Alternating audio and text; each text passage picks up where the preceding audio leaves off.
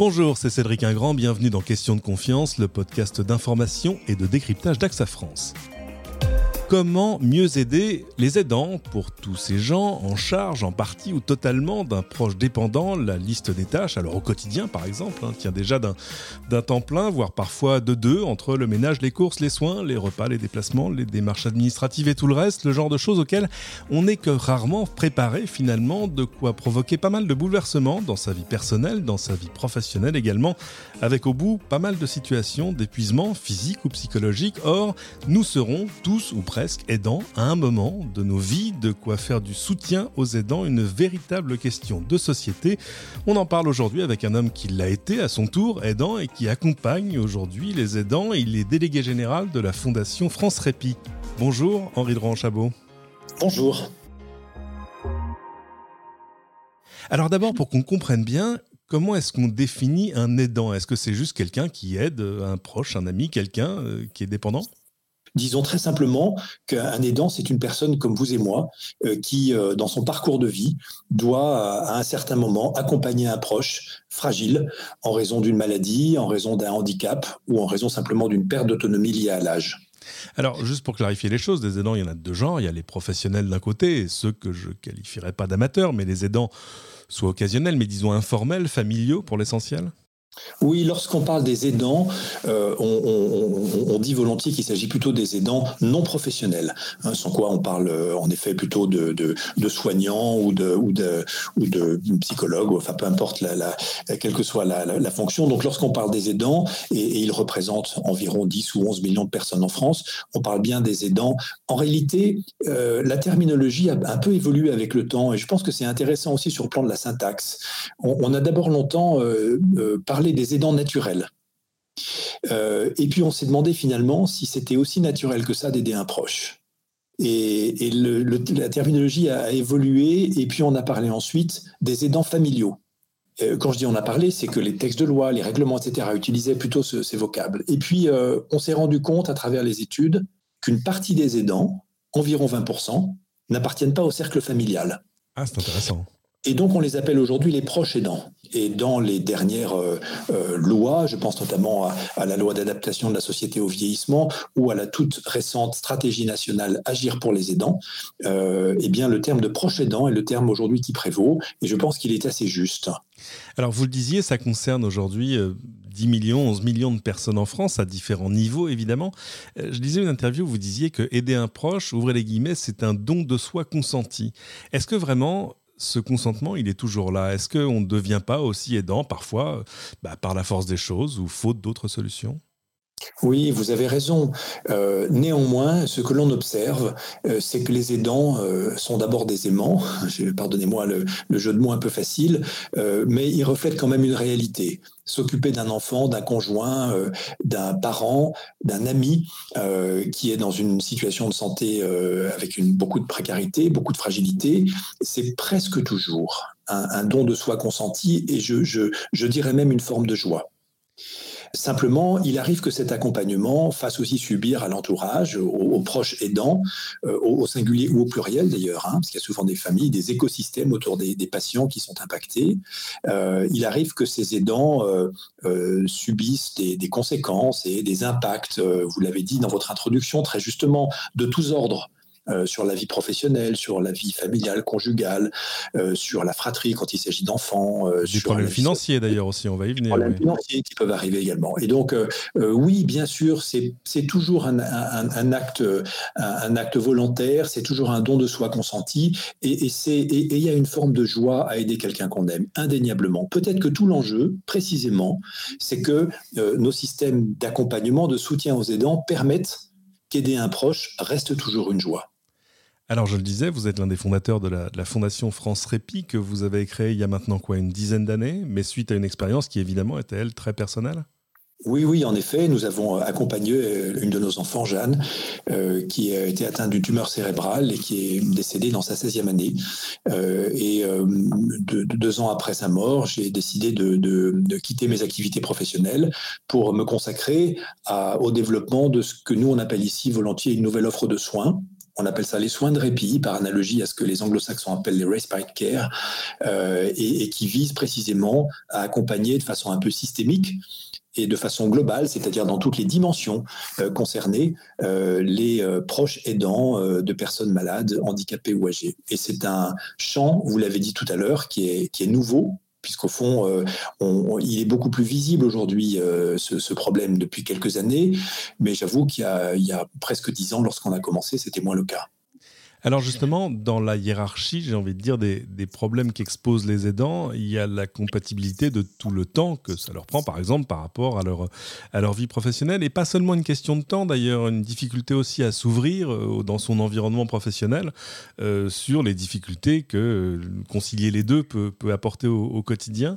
les gens qui viennent vous voir avec ce type de problème en disant mon employeur ne comprend pas que, voilà, moi j'ai des problèmes, il faut que j'emmène un parent à l'hôpital une fois de temps en temps. bref, j'ai mille choses à faire et qui ne sont pas toujours conciliables avec mon agenda professionnel, quel, euh, quel conseil on peut leur donner? D'abord, je voudrais dire que les entreprises sont assez réceptives à la situation de leurs salariés et aux situations de fragilité, d'ailleurs, quelles qu'elles soient de leurs salariés. Et nous n'avons pas beaucoup d'exemples de, personnes qui auraient sollicité leur manager ou leur entreprise et à qui le manager ou l'entreprise aurait dit écoute, tes problèmes, euh, franchement, euh, c'est pas le sujet, tu fais ton boulot et le reste, euh, c'est pas nos oignons. Ça, j'ai jamais entendu ça. La difficulté, en tout cas, pas la difficulté, la réalité, c'est que beaucoup d'aidants aussi bien d'ailleurs en situation professionnelle que d'une façon générale, mais c'est vrai en particulier en situation professionnelle, ne disent pas euh, autour d'eux qu'ils sont aidants. Pourquoi? Pour différentes raisons. D'abord, peut-être par peur d'être euh, stigmatisé, d'avoir moins d'avancement, euh, d'être considéré comme quelqu'un de fragile dans les entreprises qui ont parfois trop tendance à privilégier la performance et donc, si je suis fragilisé, je suis sûrement moins bon que les autres. Donc, j'aurai peut-être moins de missions intéressantes, je vais être un peu placardisé ou je vais avancer moins vite que les autres. Donc, il y a peut-être cette crainte-là. Mais il y a aussi autre chose qui me paraît intéressant, c'est que beaucoup d'aidants qui ne souhaitent pas parler de leur situation personnelle au travail. Au fond, c'est vrai aussi, on l'a observé beaucoup chez des gens qui ont des maladies chroniques, et notamment beaucoup chez des gens qui ont des cancers, euh, qui ne l'annoncent pas dans leur entreprise, sauf évidemment quand euh, l'obligation de traitement ou quand euh, visiblement, euh, je dirais, ils ne peuvent pas le cacher, mais il y, a beaucoup de, salariés pour qui le, lieu de travail est un lieu où on a déposé à l'entrée ses difficultés personnelles et où on peut vivre entre collègues, je ne vais pas dire comme si de rien n'était, mais sans être pris simplement pour un aidant. Vous savez, il y a toujours un risque de, réduire les personnes à leur situation, de même que pendant longtemps, on a parlé euh, euh, des, handicapés, hein, comme si on, pouvait réduire les personnes à leur handicap. Et bien sûr, aujourd'hui, on se rend compte que c'est une, erreur non seulement de langage, mais c'est une erreur d'appréciation. les personnes qui vivent avec un handicap sont capables de faire beaucoup de choses comme vous et moi, mais certaines choses leur sont plus difficiles. Eh bien, d'une certaine façon, pour les aidants, c'est la même chose. On n'est pas aidant. Je me méfie d'ailleurs un peu de ce mot. Peut-être on peut dire qu'on est une personne en situation d'aide. Alors, j'étais intéressé par le, nom de la fondation. Pourquoi France Répit Ça aurait pu s'appeler France Aidant, d'ailleurs. Euh, et finalement, on s'aperçoit que le répit, c'est quand même la demande centrale des aidants. Alors, ça peut prendre moult formes, mais quand on creuse un peu, on s'aperçoit qu'il y a quand même des aides, il y a des choses auxquelles les aidants euh, peuvent avoir accès. Alors, ça peut être euh, plein de choses. quand on pense aux gens qui accompagnent une personne malade, avoir accès, par exemple, à un accueil de nuit, des hébergements temporaires, une garde à domicile, ce genre de choses. J'ai l'impression que la difficulté, c'est que d'abord, il faut savoir ce qui existe, ce qui est disponible, et puis qu'il manque un peu une sorte de guichet unique, finalement, où on pourrait se présenter en disant euh, Qu'est-ce que vous pouvez faire pour moi? Si, vous me permettez, je voudrais euh, témoigner d'une expérimentation qui est menée à Lyon depuis quelques mois, euh, qui s'appelle Métropole aidante, qui est unique en France. Et dans la métropole de Lyon, nous nous sommes rendus compte, d'abord qu'il y avait environ 165 000 personnes en situation d'aide, et parmi ces aidants, environ 32 000 qui consacrent plus de 50 heures par semaine à leurs proches. Autrement dit, qui ont une vie qui est très impactée dans toutes les dimensions par euh, la relation euh, d'aide à leurs proches fragiles. On s'est rendu compte que parallèlement à cette demande, j'allais dire, il y a une offre qui s'est aussi beaucoup développée avec le temps, et notamment depuis que la question des aidants est plus visible. Et donc, on a, on a cartographié l'offre disponible de soutien aux aidants uniquement sur la métropole de Lyon, et on s'est rendu compte qu'il y avait près de 300 propositions différentes, ce qui est considérable. Quelles propositions? De l'accueil de jour, euh, des séjours de répit, du relayage les Québécois appellent ça le baluchonnage, c'est-à-dire du répit à domicile, avec un aidant professionnel qui vient remplacer l'aidant familial pour quelques heures ou quelques jours, mais aussi de la pérédance, des cafés des aidants, des groupes de parole, du soutien psychologique, de l'aide aux démarches. Et au fond, il y a une multitude de propositions pour les aidants, mais ces propositions sont très éparpillées, elles ne sont pas structurées, elles ne sont pas qualifiées, et donc les aidants, devant cette euh, jungle de propositions, ne sachant pas vraiment ce qui a de l'intérêt pour eux et ce qui est de qualité, finissent par refermer l'ordinateur en disant c'est trop compliqué. Et donc, on a proposé aux acteurs de l'aide aux aidants de notre territoire de nous fédérer en collectif. On est aujourd'hui 120 adhérents de l'association Métropole Aidante, que je préside par ailleurs. Et ces 120 adhérents ont mis au pot commun toutes leurs initiatives. On a créé une très grosse base de données qui est actualisée en temps réel, avec toutes ces offres, avec les horaires, les conditions d'accès, le coût éventuel ou le reste à charge, euh, l'opérateur, etc. Et euh, on rend cette offre accessible à travers un lieu physique en plein centre-ville, 300 mètres carrés, ouvert, euh, y compris le samedi matin, pour accueillir les aidants qui n'ont qu'à pousser la porte pour euh, être informés sur leurs droits, connaître les dispositifs existants et être orientés vers les solutions qui leur correspondent. Et puis, il y a aussi une plateforme téléphonique et un, site web qui permettent d'avoir différents accès à cette offre très concentrée, très compactée et très accessible de soutien aux aidants. Au fond, les solutions ne manquent pas et se sont beaucoup développées, mais de façon un peu euh, anarchique, j'allais dire. Euh, le temps est venu maintenant, territoire par territoire, de mettre un peu d'ordre et de rendre ça accessible facilement aux aidants. Ben le voilà, le, guichet unique que j'appelais de mes voeux. Dommage qu'il n'existe qu'à Lyon. C'est quelque chose qui est destiné à s'étendre Oh, c'est tellement logique au fond qu'on euh, se demande pourquoi ça n'a pas été fait avant. Et c'est vrai que l'exemple lyonnais, je le dis avec beaucoup de simplicité, mais c'est une réalité, euh, inspire déjà beaucoup d'autres collectivités qui se disent euh, il, suffit finalement de, réunir tout le monde et, de, structurer l'offre. Alors nous, on a la chance ici d'avoir, en plus de nos 120 adhérents, hein, nous qui sont des établissements hospitaliers, des, associations de patients et d'aidants, des start-up aussi qui font des choses très bien pour les aidants ou des entreprises de services on n'est pas, il euh, n'y a pas de, tout, le monde est le bienvenu dès lors que l'offre est, de qualité euh, et qu'elle est vraiment centrée sur les aidants, qu'elle est vraiment qualifiée.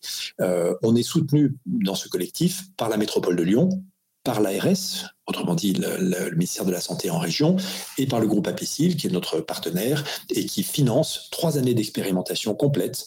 Et on a ouvert le local euh, juste avant l'épisode Covid, donc on l'a refermé aussitôt ouvert, mais on l'a réouvert à nouveau, et, et, est en train de donner toute sa mesure. Et dans trois ans, on fera les comptes, j'allais dire, on, évaluera euh, avec un programme de recherche qui permet aussi de mesurer l'impact de tout ça, pour savoir comment le pérenniser, éventuellement le réajuster, euh, pour qu'il réponde vraiment aux besoins des aidants du territoire.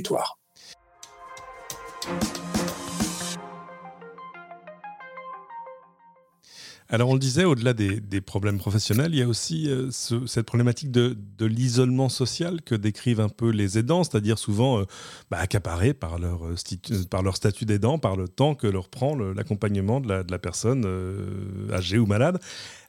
comment est-ce qu'on sort de ce genre de choses? Comment est-ce qu'on évite de ne pas se replier sur soi finalement? Ah, je, voudrais répondre de deux façons à votre question. D'abord, euh, oui, c'est vrai, lorsqu'on est, euh, lorsqu'on prend soin de quelqu'un qui est très fragile, on, est probablement euh, fatigué très vite, physiquement, mais vous l'avez dit tout à l'heure aussi, psychiquement. Et donc, l'envie de voir du monde, l'envie de sortir s'estompe un peu ou disparaît un peu, d'accord? Et ça, ça peut bien se comprendre. donc, qu'est-ce qu'il faut faire pour en sortir? J'ai plutôt envie de dire, faut-il en sortir? Pardon de, prendre votre question à contre-pied, mais finalement, je, vois avec le développement de, cette, euh, de la connaissance et des, propositions autour des aidants qu'on voudrait aujourd'hui avoir des aidants parfaits. Hein, c'est-à-dire des aidants qui soient surimpliqués auprès de leurs proches, mais en même temps qui continuent à travailler, euh, qui soient parfaitement en forme physiquement, qui aient le temps de faire du sport, euh, de voir des gens, d'avoir une vie sociale, de s'alimenter correctement. C'est pas la vérité, d'accord? Et je pense qu'on peut comprendre et peut-être même accepter que certains aidants fassent le choix de s'épuiser auprès de leurs proches. Je, suis désolé de dire ça parce que ça va tout à fait à l'encontre des discours ambiants, mais je pense qu'il y a une forme d'injonction aujourd'hui à, créer des aidants parfaits. Et, je pense que c'est pas tout à fait comme ça que ça se passe dans la vraie vie, que les aidants ont leurs failles, que ces failles, il faut les accepter, les reconnaître. Il faut sans doute valoriser les ressources qui sont les leurs, aussi limitées soient-elles, elles existent, et peut-être leur laisser aussi le temps euh, de euh, s'habituer à la difficulté, de, de faire des tout petits pas pour gagner un tout petit peu sur tel ou tel aspect de la vie sociale, de, la vie professionnelle, mais pas trop de modèles. Voilà, pas trop d'injonctions et les aidants parfaits n'existent pas. Il n'y a que des personnes fragiles. et d'ailleurs, pour ceux qui aident les aidants, ça suppose aussi une, une approche qui est extrêmement fine. En fait, c'est de la dentelle, c'est du cas par cas. Il n'y a pas de solution euh, miracle, il n'y a pas de stéréotype. Il n'y a que des parcours de vie qui parfois ont besoin d'être étayés, d'être soutenus.